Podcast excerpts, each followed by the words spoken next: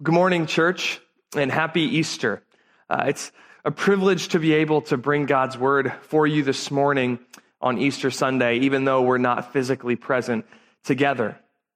But this morning, for our Easter service, we're going to be concluding our series on the Psalms of Lament.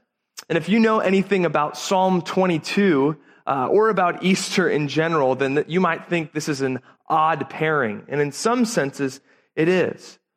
Now, why would we preach a passage that starts out with a cry of God forsakenness on Easter Sunday? Isn't Easter supposed to be about the resurrection and the triumphant joy and hope of the gospel? Aren't we supposed to bound out of church wearing our matching pastel colors in joy over the resurrection of Jesus? Or maybe more fitting this year, you can bound out of your home for your thousandth walk this week wearing your matching pajamas. But this morning, we're going to study Psalm 22. And I hope that we see this morning that Psalm 22 will show us that it's Easter that brings ultimate perspective and shape to our lamenting. See, Easter and the hope that it proclaims is essential for Christian lament and therefore for Christian joy. So if you would open your Bibles with me this morning uh, to Psalm 22. We're going to start in verse 22 and read down through the end. That'll be the main text that we cover this morning. So, Psalm 22, starting in verse 22, it says, I will tell of your name to my brothers. In the midst of the congregation, I will praise you. You who fear the Lord, praise him. All you offspring of Jacob, glorify him and stand in awe of him, all you offspring of Israel. For he has not despised or abhorred the affliction of the afflicted, and he has not hidden his face from him, but has heard when he cried to him. From you comes my praise in the great congregation. My vows I will perform before those who fear him. The afflicted shall eat and be satisfied. Those who seek him shall praise the Lord. May your hearts live forever. All the ends of the earth shall remember and turn to the Lord, and all the families of the nations shall worship before you. For kingship belongs to the Lord, and he rules over the nations. All the prosperous of the earth eat and worship. Before him shall bow down all who go down to the dust, even the one who could not keep himself alive. Posterity shall serve him. It shall be told of the Lord to the coming generation. They shall come and proclaim his righteousness to a people yet unborn, that he has done it. This is God's word. Thanks be to God for it. And I'll invite you to pray with me now that the Lord would come and meet us and encourage us in the hope of the resurrection this morning. Father, we come before you and we pray that you would be with us this morning by your Spirit. Lord, teach us your word and stir our hearts up with love for you and with hope as we look at how resurrection changes our perspective in the midst of suffering. Father God, comfort, comfort us this morning and help us to have new eyes to see. We love you. In Jesus' name we pray. Amen. Well, due to the current state of things, many of us have had a lot more time on our hands recently. Uh, so if you all are like me, then you've probably spent that time doing a number of things, but watching movies has probably been up there. It's a great time to catch up on movies that you haven't seen recently or to rewatch some old favorites. And one such favorite for me is the Lord of the Rings trilogy. I'm still currently trying to convince my wife to watch those three with me. In many of our favorite movies or stories, though, there's a point that the plot comes to in which everything looks dark and it looks like there's no way in which the story can end up with a happy ending. And yet, in a moment, things turn around. Light pierces through the darkness. The plot changes and turns on a dime. Right, we can all likely think of a scene from a specific movie that epitomizes this perfectly. And that scene for me that I was thinking of as I was preparing the sermon this week is from The Two Towers, uh, the second movie in the Lord of the Rings trilogy. So, for those of you who aren't familiar with these movies, number one, you should be. Number two, I will summarize this for you a little bit. So, in the Two Towers, uh, the people of the nation of Rohan are being uh, oppressed by the, the evil enemy, and they have to flee to this old fortress. And in that fortress, a battle rages, and the people of Rohan continually get beaten back until they are on their last leg in this hidden innermost part of the fortress. And the soldiers are there, and the enemy is breaking down the door, and they are almost broken through. And the soldiers, rather than allowing them to break in, decide courageously in hope that reinforcements are going to come, that they're going to break open the doors themselves and go charge and fight the enemy. And so they do that courageously. And yet, even as they do that, they're surrounded on all sides by the enemy. And it looks like hope is lost. But then, just as morning light dawns over the hill, you see on the top of this far hill Gandalf, the white wizard, coming. And he brings hope to the army and he rides in with reinforcements and defeats the enemy. In that moment, when Gandalf appears, everything turns in this story and a happy ending results. Now, this Psalm of David takes place in a moment like this. If this psalm were a scene in a movie, it would be this scene where things look darkest and then light breaks in. You see, the psalm begins in a moment of despair, a moment so sorrowful that David cries out in verse 1 My God, my God, why have you forsaken me? And as Pastor Mike taught us on Good Friday, these are the very words that Jesus takes on his lips on the cross. This is a psalm not primarily about David or even about us, but it's about Jesus. And it appeared on that Good Friday that Jesus was actually forsaken by God, lying dead in the grave after suffering the death of a criminal and a sinner. You see, this psalm asks the question Does God hear our cries for help? Will he answer us? Or has he forsaken us? Has he abandoned us? But this psalm, in asking that question, also provides a definitive answer from God.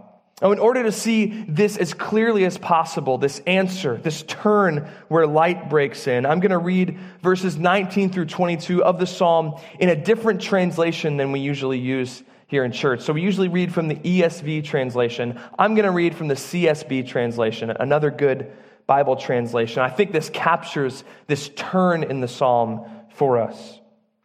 So starting in verse 19, it says, But you, Lord, don't be far away. My strength, come quickly to help me. Rescue my life from the sword, my only life from the power of these dogs. Save me from the lion's mouth, from the horns of wild oxen. You answered me. I will proclaim your name to my brothers and sisters. I will praise you in the assembly. You see, that word in verse 21 that the CSB translates as answered actually occurs at the very end of the sentence in Hebrew. So, what this text is trying to communicate as dramatically as possible is a sudden shift in the tone of this psalm. You could almost read verse 21 with a dramatic pause before that final cry. You could read it like this Save me from the lion's mouth, from the horns of wild oxen. You have answered me. Right, this answer from God sweeps in, not like the, the beams of light slowly creeping over the horizon, but like a floodlight breaking into the night. And that floodlight is the resurrection of Jesus. Folks, although all hope appeared to be lost, Jesus did not stay in the grave. You see, that Saturday, in between Friday and Sunday, was like the dramatic pause in this psalm. Things were still. The people were wondering, has God forsaken us? Has God forsaken Jesus to the grave? But then Jesus broke out of that tomb and light broke into this dark world. See, the resurrection is a worldwide declaration that God has not forgotten his son and that he has not forgotten us.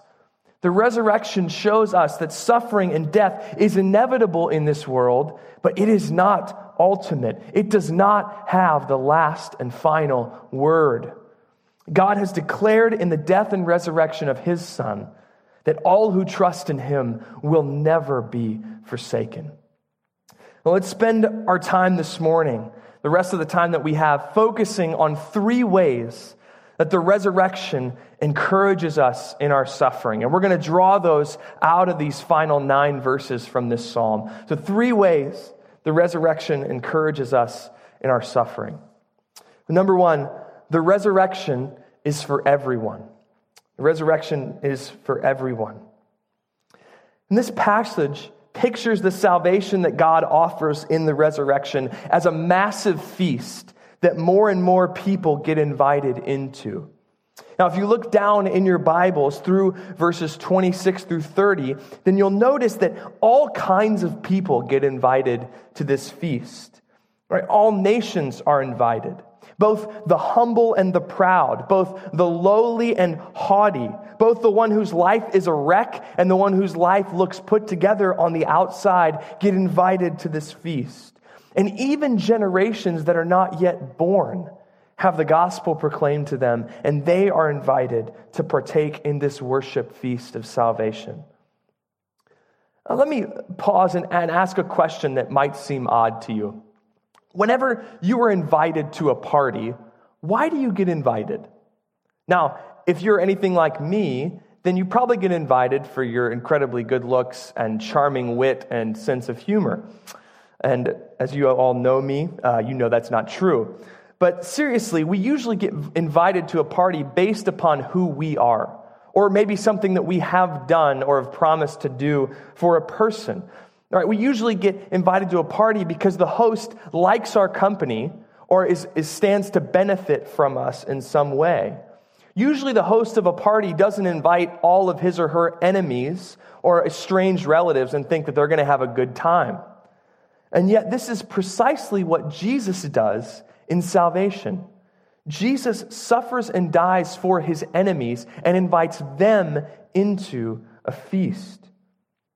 You see, no matter whether you are proud and still think that your life is going pretty well, or you're humble and afflicted and have suffered, and you know that your life is not good, no matter whether you're black or white, no matter whether you're young or old, the greatest suffering that you can ever experience is not found in this life.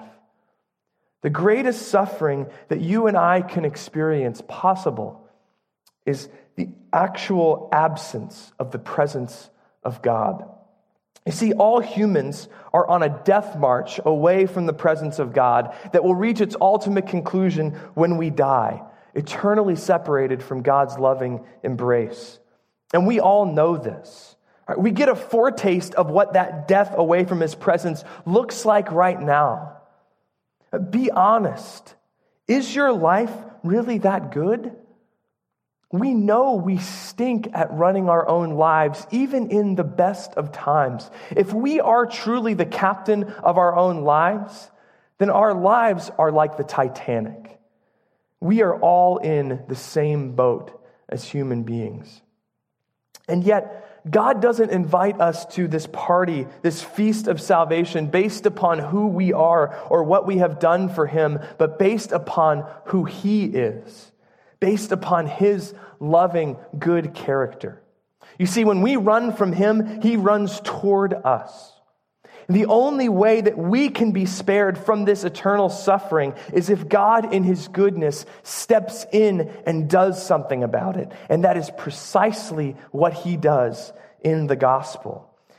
You see, this is what Christians mean when we speak of God's grace. We could not do anything to earn a right to sit at this table, and yet God does the work and invites us to partake in this feast. Verse 31 of this psalm captures this truth perfectly for us. It says, They shall come and proclaim his righteousness to a people yet unborn, that he has done it. God, in his love, has done everything necessary for you to have life forever in his presence. And this is incredibly good news for you in your suffering. Because if you trust in Christ, that means that the worst suffering of this life is the worst that things will get for you. See, in his humanity, Jesus dies apart from the presence of God so that you might be welcomed into a resurrection feast in the presence of God forever. And this is all a free gift of grace to you today if you trust in Christ. You don't have to be a certain type of person. You don't have to be of a certain pedigree. You don't have to be a certain ethnicity. You don't have to be 18 years or older before this applies to you. You don't have to be your best quarantine self, being productive and checking off your checklist and putting on a collared shirt every day. God takes you in your sweatpants and your unshowered self. This salvation is for everyone. Anyone can get in on this. Anyone who asks can receive life because Jesus has taken on our eternal suffering and come out on the other side and invites us to participate in his life. The resurrection is for everyone. second, the resurrection is for the darkest of times. In verse 1 of this passage, it speaks of David groaning in prayers of suffering to God. And when we're suffering or even just doing something hard, groans naturally come out of us. Right? Think about it. So if you're doing yard work that's hard, you groan. If you're working out, exercising, you groan. A mother in labor groans as she is delivering a child. And there is a sense in which we groan because things are hard, but there's also a sense in which we groan because we know the goodness of what's coming. There's a sense in which we groan in hope towards what's coming. We groan in hope of a pristine lawn or a fit, healthy body or a newborn child. And what the resurrection does is it transforms the Psalms of lament into groans of ultimate hope because we know what is on the other side of our groaning. We know that life awaits after the suffering we experience. But the resurrection doesn't just change what we know to be the outcome, it also changes who is with us and how we experience suffering right now. You see, verse 22 of this passage tells us that Jesus is not ashamed to call us, those whom he came to save and suffer alongside of, brothers and sisters. But not only that, in Romans chapter 8, Paul speaks of us groaning by the Spirit of God in prayer in the midst of our suffering. You see, Jesus, after he suffers and dies as our older brother, resurrects from the dead and ascends to heaven. And from there, he gives us his spirit.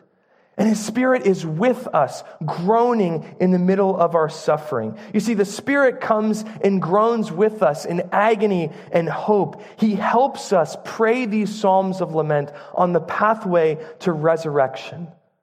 He is with you in suffering. Christian, not only can you pray the prayer of Psalm 22 or any other prayer of lament, looking forward to the promise of the resurrection, but you do not pray alone. The Spirit prays with you, He groans with you. He groans as your business has fallen apart and you worry about how to support a family. He groans with you as you try to display godly character with your children. He groans with you in your loneliness. He groans with you for your sick loved one or your loved one whom you can't see right now. You see, the resurrection holds forth Christ as our ultimate hope in the groanings of our darkest hour. And it also holds forth the Spirit of Christ who is with us in the middle of our suffering, helping us to fix our eyes on the horizon of resurrection and see what's coming on the other side. Lament and resurrection are integrally related. The resurrection is for everyone, and the resurrection is for our darkest times. And lastly, the resurrection is too good not to sing about. See, not only is resurrection described as a feast in this passage, but it's also described as a rousing worship service in praise to our God for his grace. Look with me again at, at some of these verses from this passage where I see this. So I'm going to read verses 22 and 23 and then jump down to 30 and 31. So picking up halfway through verse 22, it says, In the midst of the congregation, I will praise you. You who fear the Lord, praise him. All you offspring of Jacob, glorify him and stand in awe of him, all you offspring of Israel. Posterity shall serve him. It shall be told of the Lord to the coming generation. They shall come and proclaim his righteousness to a people yet unborn, that he has done it. This news of God's grace for anyone in the darkest night is news that we can't help but sing about. We can't help but praise God for what he has done. Those who are truly changed by the power of the resurrection cannot hold that in. And notice too, this praise takes place before nations and coming generations. The praise of the people of God for his good news of resurrection is the way that God draws more people into this feast of the resurrection. if you look at verse 22, Jesus is the one who leads us in this singing. Jesus doesn't hoard the benefits of his resurrection in the way that we hoard toilet paper. He freely proclaims it to his brothers and sisters. He sings of the joy of the hope of resurrection. And I wish so deeply that we could be together this morning to sing and feast like this together. I wish my concluding point for this sermon was now let's go feast and sing together. But we can't do that. But I do propose that the first Sunday that we're back in church, that's what we do. That we feast together and we sing until our lungs give out. I'm, I'm going to motion for that. But even as we can't gather together this morning and do this in person, this psalm highlights the fact that you can raise a song of praise in your homes together today to the Lord for his grace. You see, your children need to hear about the good news of the resurrection. One application you can take from this psalm is to prioritize worship in your home right? To teach the coming generations of the grace and majesty of God displayed in the resurrection. See, I pray that even as this pandemic goes on, I pray that the homes of those of us in our church would glow with hope as we sing of the resurrection, that our homes would be transformed into temples of praise that shine out the goodness of the gospel into this dark world in this dark time. And friends, I don't know exactly how dark your night is right now. But I know that for all of us, it's at least a little darker than it was a month ago. But dawn is coming. In the gospel, you get a foretaste of the light that is coming.